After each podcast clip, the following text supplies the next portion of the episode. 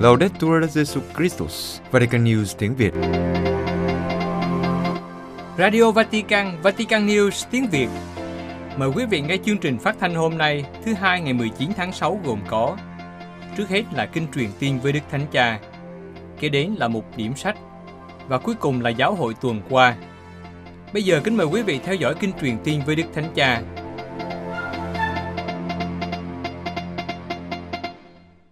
Kính thưa quý thính giả, trưa Chủ nhật ngày 18 tháng 6, Đức Thánh Cha Francisco đã trở lại đọc kinh truyền tin với các tín hữu hiện diện tại quảng trường Thánh Phêrô sau một tuần nằm viện vì ca phẫu thuật.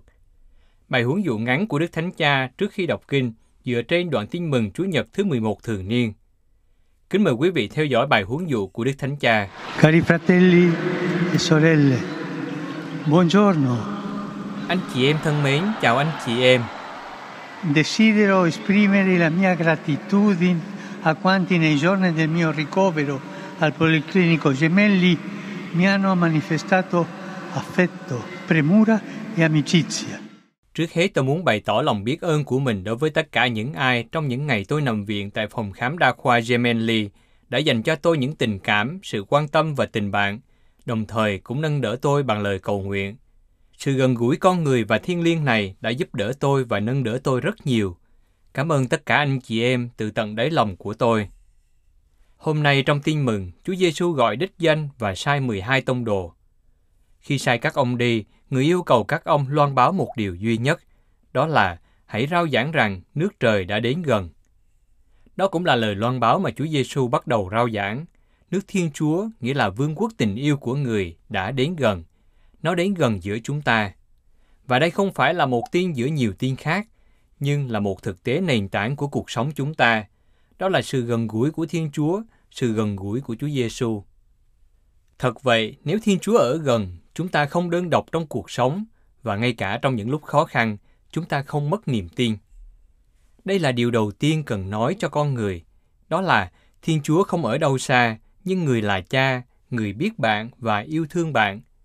Người muốn nắm lấy tay của bạn, ngay cả khi bạn đi trên những con đường dốc và gập ghềnh, ngay cả khi bạn vấp ngã và khó đứng dậy để tiếp tục con đường của mình. Thật vậy, thường những lúc bạn yếu đuối nhất thì bạn cảm thấy sự hiện diện của Thiên Chúa mạnh mẽ nhất. Người biết đường, người ở cùng bạn và người là cha của bạn. Chúng ta hãy dừng lại ở hình ảnh này, bởi vì việc loan báo Thiên Chúa ở gần chúng ta mời gọi chúng ta nghĩ về mình như một đứa con đang nắm lấy cha của mình tay trong tay. Đối với nó, mọi sự dường như khác. Thế giới rộng lớn và bí ẩn trở nên quen thuộc và an toàn. Vì con trẻ biết mình được bảo vệ. Nó không sợ hãi và học cách mở ra. Gặp gỡ những người khác, tìm những người bạn mới, vui vẻ học hỏi những điều nó không biết, và sau đó về nhà và kể cho mọi người nghe những gì nó đã thấy. Trong khi trong nó không ngừng ước muốn trở thành người lớn và làm được điều mà nó thấy người cha đã làm. Đó là lý do tại sao Chúa Giêsu bắt đầu từ đây. Tại sao sự gần gũi của Thiên Chúa là lời loan báo đầu tiên. Nhờ sự gần gũi với Thiên Chúa, chúng ta vượt qua sợ hãi, chúng ta mở ra với tình yêu, chúng ta lớn lên trong sự thiền hảo và chúng ta cảm nhận được nhu cầu và niềm vui của việc loan báo. Nếu chúng ta muốn trở thành những tông đồ tốt, chúng ta phải trở nên nhỏ bé, ngồi trên gối của Thiên Chúa và từ đó nhìn thế giới với lòng tin tưởng và yêu mến để làm chứng rằng Thiên Chúa là Cha. Chỉ một mình người biến đổi tâm hồn chúng ta và ban cho chúng ta niềm vui và sự bình an mà tự chúng ta không thể có được. Loan báo rằng Thiên Chúa đang ở gần. Làm điều đó như thế nào? Trong tin mừng Chúa Giêsu khuyên đừng nói nhiều, nhưng hãy làm những cử chỉ yêu thương và hy vọng nhân danh Chúa. Đó là chữa lành người đau yếu, làm cho kẻ chết trỗi dậy, cho người mắc bệnh phong được sạch, khử trừ ma quỷ. Anh em đã được cho không thì cũng phải cho không như vậy. Đây là trọng tâm của lời loan báo, lời chứng nhân không, đó là việc phục vụ. Tôi nói điều này, tôi luôn rất bối rối trước những người ba hoa. Họ nói quá nhiều mà chẳng làm gì cả. Đến đây chúng ta hãy tự hỏi một vài câu hỏi. Chúng ta những người tin vào Thiên Chúa gần gũi, chúng ta có tin tưởng vào Thiên Chúa không? Chúng ta có biết tin tưởng nhìn về phía trước như đứa con biết mình đang được cha bồng ẩm trên tay không? Chúng ta có biết quỳ gối cầu nguyện với Chúa Cha lắng nghe lời Chúa và lãnh nhận các bí tích không? Và cuối cùng, khi được liên kết với người, chúng ta có biết khơi dậy lòng can đảm nơi người khác, đến gần những người đau khổ và cô đơn, những người ở xa và cả những kẻ thù địch với chúng ta không? Đây là tính cụ thể của đức tin, đây là điều quan trọng. Giờ đây chúng ta xin mẹ Maria đấng giúp cho chúng ta cảm thấy được yêu thương và thông truyền cho chúng ta sự gần gũi và tin tưởng. Kính mời quý vị hiệp ý đọc kinh truyền tin với Đức Thánh Cha. Angelus Domini nunciavit Maria. et concepit de Spiritu Sancto. Ave Maria, gratia plena, Dominus tecum, benedicta tui mulieribus et benedictus fructus ventris tui, Iesus. Sancta Maria, Mater Dei, ora pro nobis peccatoribus, nunc et in hora mortis nostre. Amen.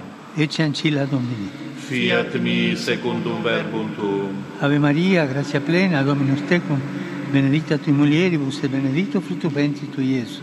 Sancta Maria, Mater Dei, ora pro nobis peccatoribus, nunc et in hora mortis nostre. Amen. Et verbum caro factum est. Et habitavit in nobis. Ave Maria, gratia plena, Dominus tecum, benedicta tui mulieribus et benedictus fructus ventris tui, Iesus.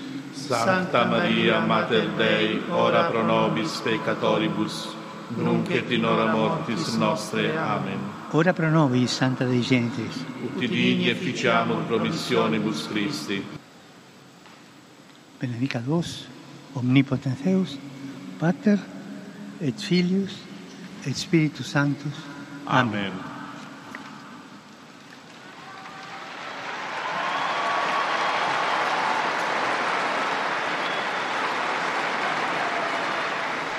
Sau kinh truyền tiên, Đức Thánh Cha nhắc đến ngày 20 tháng 6 tới đây là ngày tị nạn thế giới do Liên Hiệp Quốc khởi xướng. Ngài nghĩ đến các nạn nhân của vụ đắm tàu kinh hoàng xảy ra ở ngoài khơi bờ biển Hy Lạp trong những ngày trước, gây nên nỗi buồn và đau đớn vô hạn. Đức Thánh Cha lặp lại lời cầu nguyện cho những người đã mất và kêu gọi làm mọi sự có thể để ngăn chặn những thảm kịch tương tự. Cuối cùng, Đức Thánh Cha chúc mọi người một Chúa Nhật tốt lành và xin đừng quên cầu nguyện cho Ngài. A tutti auguro buona domenica e per favore non dimenticatevi di pregare per me. Buon pranzo e arrivederci. Grazie.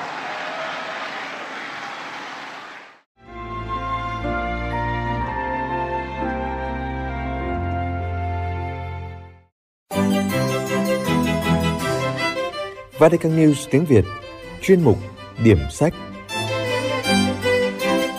Giới thiệu sách Chết và sự sống đời sau Tìm hiểu cánh chung Kitô giáo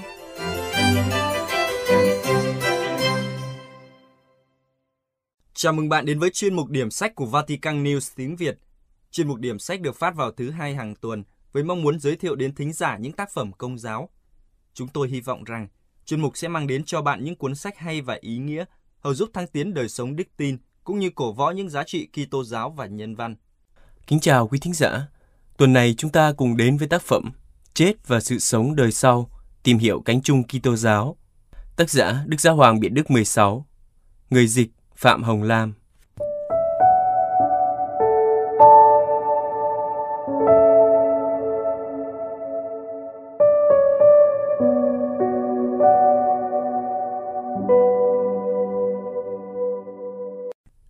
Thưa quý thính giả, vấn đề chết và sự sống đời sau là một trong những vấn đề trọng tâm của đức tin Kitô giáo. Trong tác phẩm Chết và sự sống đời sau, Đức Giáo Hoàng Biện Đức 16, lúc bấy giờ là Đức Hồng Y Joseph Ratzinger, Bộ trưởng Bộ Giáo lý Đức tin, đã cho xuất bản tác phẩm này. Ấn bản đầu tiên được xuất bản năm 1997. Chúng ta cùng đi vào lời dẫn nhập của tác phẩm. Đức Hồng Y Joseph Ratzinger nhận định rằng, trong quá trình giảng dạy thần học, Đức Hồng Y thừa nhận mình luôn phải đối diện với những câu hỏi liên quan luôn được đặt ra một cách mới mẻ. Bên cạnh giáo hội học, cánh trung luận là đề tài tôi đọc nhiều nhất, nên nay dám viết nó ra thành sách như là tác phẩm đầu tay ra mắt độc giả. Trong tác phẩm này, tôi đã liều lĩnh đề cập đến những luận đề thời đó người ta muốn tránh, mà ngày nay cả trong giáo hội công giáo cũng gần như đã được chấp nhận rộng rãi.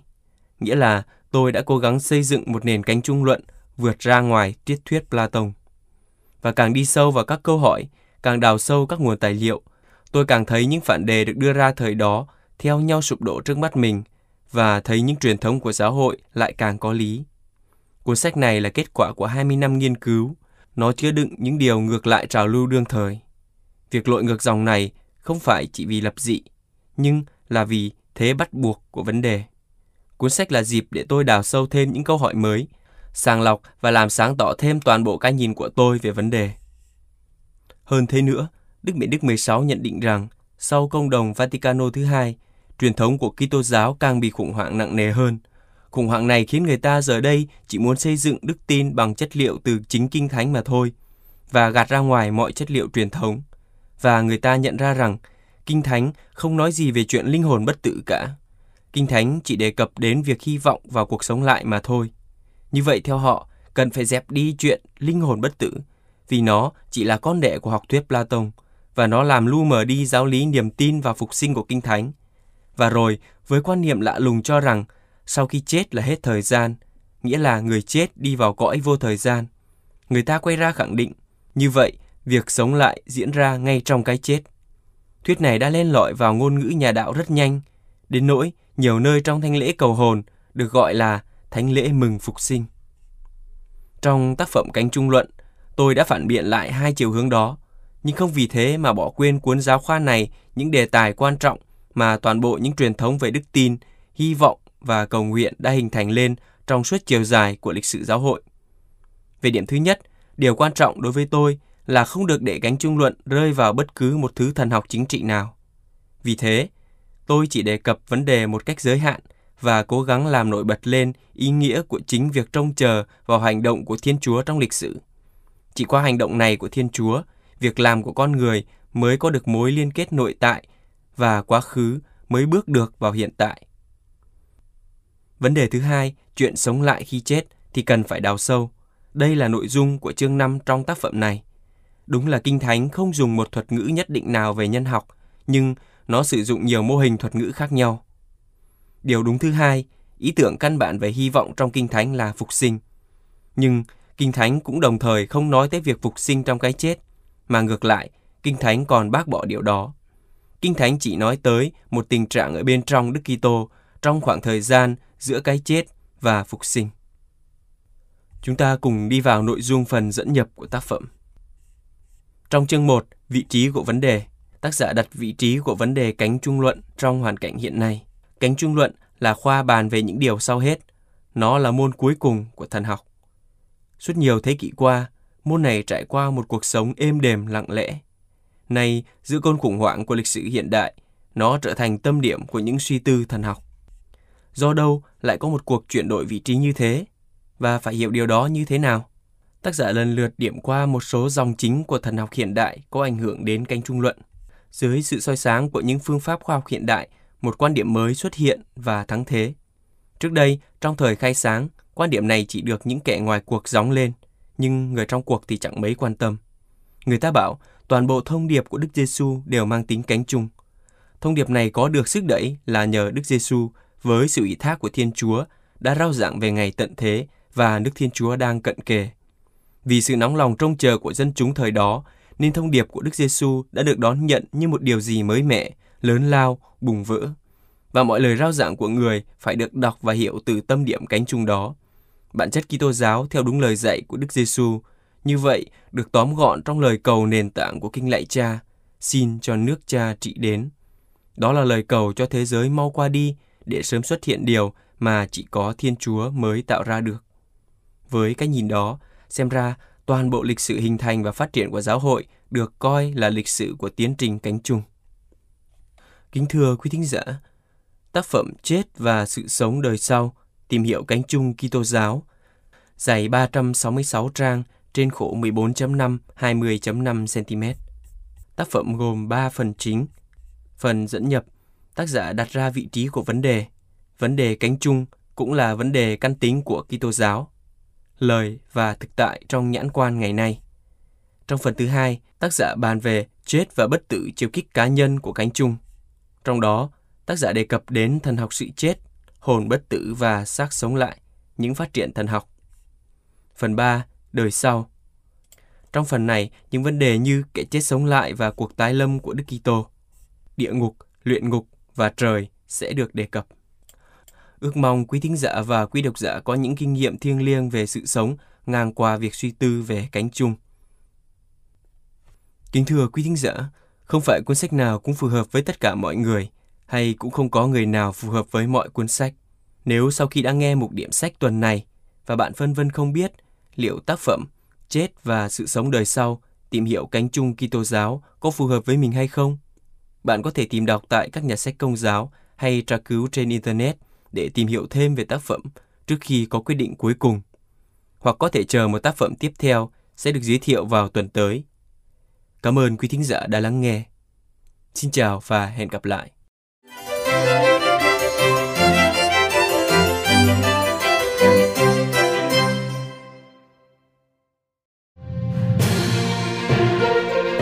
Vatican News tiếng Việt Chuyên mục Giáo hội tuần qua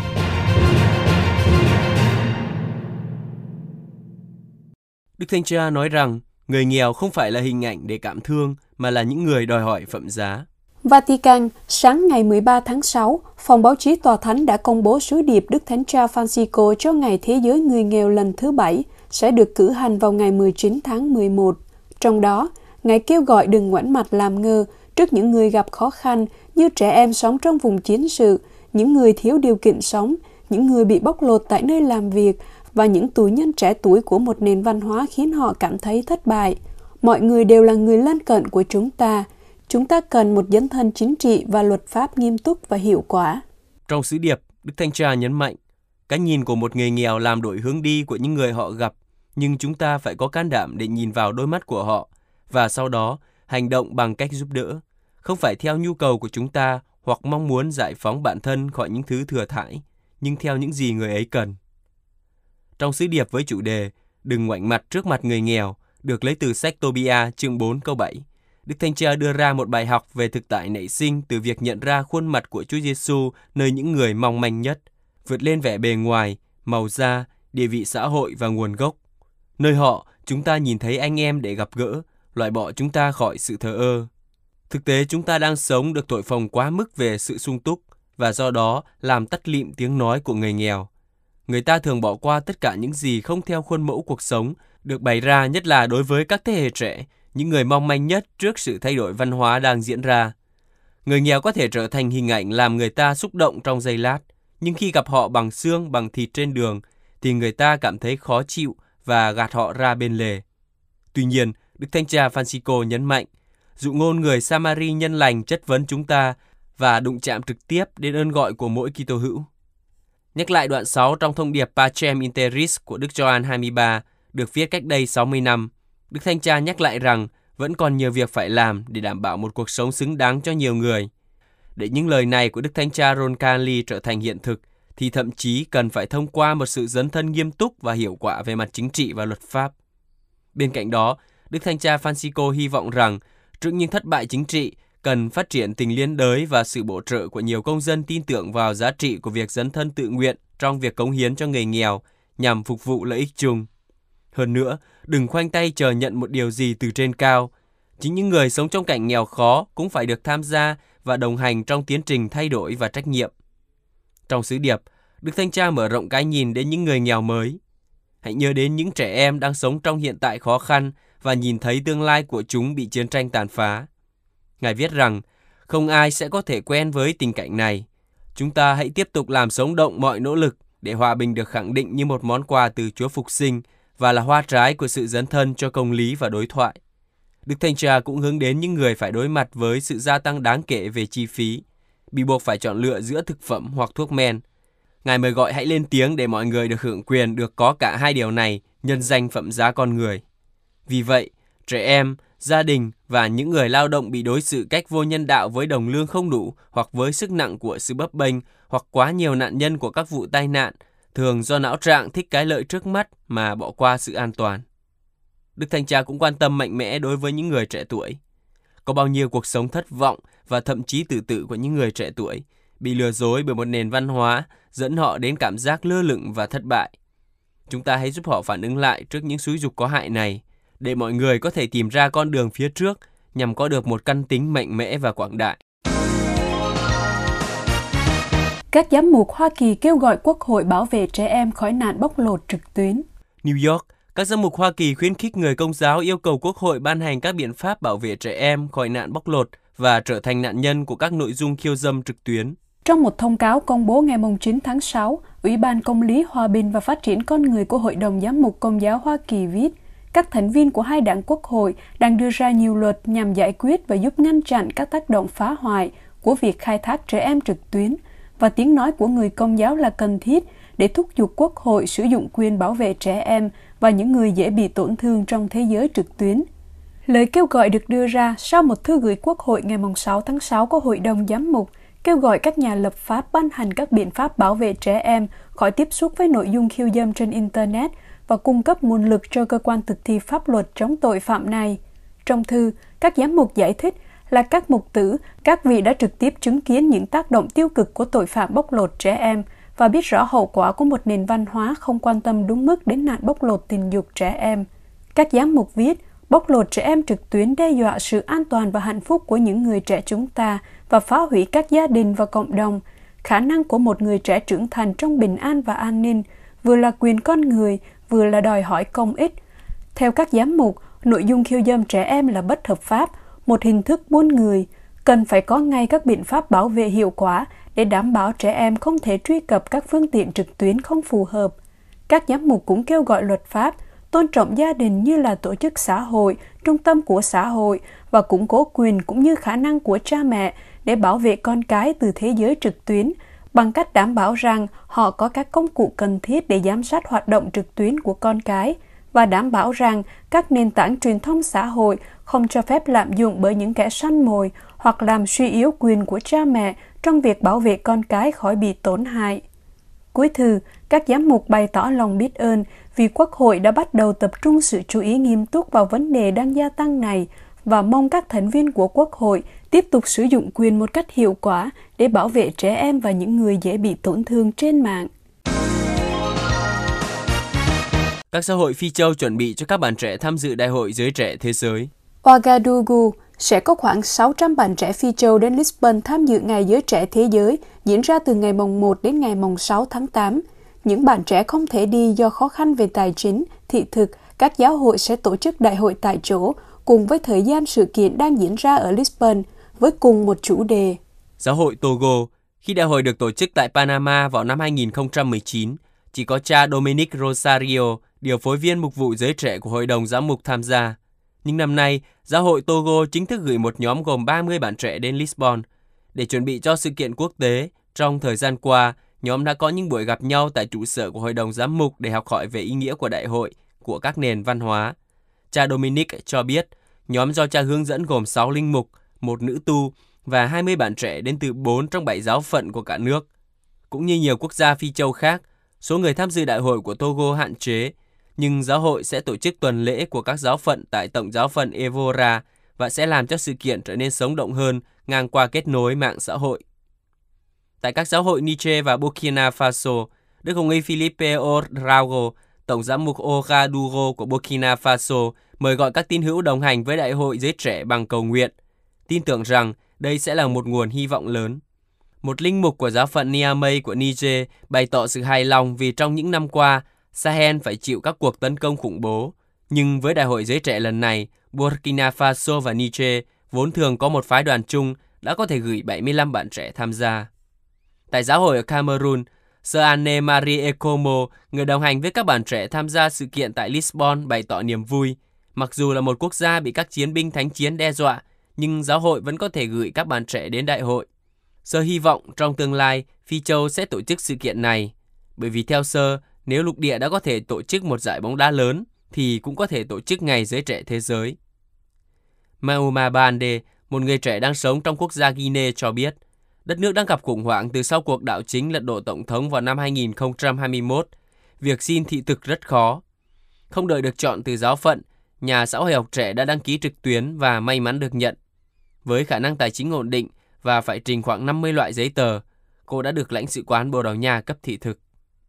Giáo hội Maroc và Tunisia sẽ không gửi phái đoàn tham gia sự kiện, nhưng sẽ tổ chức đại hội cho các bạn trẻ tham gia trực tuyến. Giải thích về điều này, Linh mục chánh xứ của nhà thờ chánh tòa Rabat của Maroc nói, Từ năm 2000, chúng tôi đã không gửi phái đoàn tham gia Ngày Giới Trẻ Thế Giới nữa, bởi vì thực tế vào năm đó, 20 người trong số 40 người đã ở lại Roma và không trở về quê hương. Do đó, các bạn trẻ sẽ tham gia Đại hội Giới Trẻ từ xa. Đức Hồng Y Tagle chủ sự thánh lễ bế mạc Đại hội Thánh thể Toàn quốc Congo. Lumumbashi, Chủ nhật ngày 11 tháng 6, Đức Hồng Y Luis Antonio Tagle, quyền Tổng trưởng Bộ Loan báo tin mừng, đặc sứ của Đức Thánh Cha, đã chủ sự thánh lễ bế mạc Đại hội Thánh thể Toàn quốc Congo diễn ra từ ngày 4 đến ngày 11 tháng 6. Trong thánh lễ, Ngài mời gọi các tín hữu luôn sống hiệp thông trong tình con thảo với Thiên Chúa và hiệp thông huynh đệ với anh chị em. Ngày 25 tháng 4 vừa qua, qua một thư bằng tiếng Latin, Đức Thánh Cha bổ nhiệm Đức Công y Tacle làm đặc sứ của Ngài tại Đại hội Thánh thể Toàn quốc Congo. Ngoài chủ sự thánh lễ bế mạc, hôm thứ Hai ngày 12 tháng 6, quyền Tổng trưởng Bộ Loan báo tin mừng đã đến Goma, thủ phủ của khu vực tử đạo Bắc Kuvu, để thăm những người tị nạn chạy trốn khỏi các khu vực xung đột giữa quân đội và lực lượng nổi dậy M23 và vụ núi lửa phun trào Niiragongo gần đây. Và thứ ba ngày 13 tháng 6, tại nhà thờ Monte Carmelo, trước sự hiện diện của toàn thể dân Chúa và những người tham gia vào các cuộc xung đột, đặc sứ của Đức Thánh Cha đã đọc sứ điệp hòa bình và tha thứ. Giảng trong thánh lễ bế mạc Đại hội Thánh thể, Đức Hồng Y nhấn mạnh, chính Chúa Giêsu đã hứa ở lại với những ai lãnh nhận mình và máu thánh người. Đây là một lời hứa và hồng ân về sự hiện diện của Chúa, một sự hiện diện năng động và tích cực. Sự hiện diện này sẽ làm cho chúng ta trở thành một thụ tạo mới. Đức Hồng Y chỉ ra rằng có những ham muốn, tham nhũng, ganh tị cạnh tranh thúc đẩy con người, khiến gia đình và thế giới ngày càng nghèo khổ hơn. Trái lại, khi lãnh nhận mình máu Chúa, chúng ta đón nhận sự khiêm nhường, quảng đại và tình yêu Chúa. Lãnh nhận máu người đã đổ ra vì chúng ta là lãnh nhận lòng trắc ẩn, công lý và sự tha thứ của người. Đặc sứ của Đức Thánh Cha mời gọi các tín hữu sống theo mẫu gương của ngôi lời nhập thể, luôn hiệp thông trong tình con thảo với Thiên Chúa và hiệp thông huynh đệ với anh chị em, đặc biệt những người yếu đuối và bị lãng quên.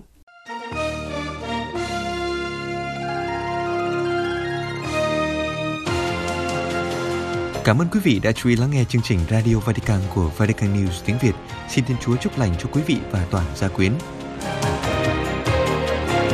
Laudetur Jesu Christus, ngợi khen Chúa Giêsu Kitô.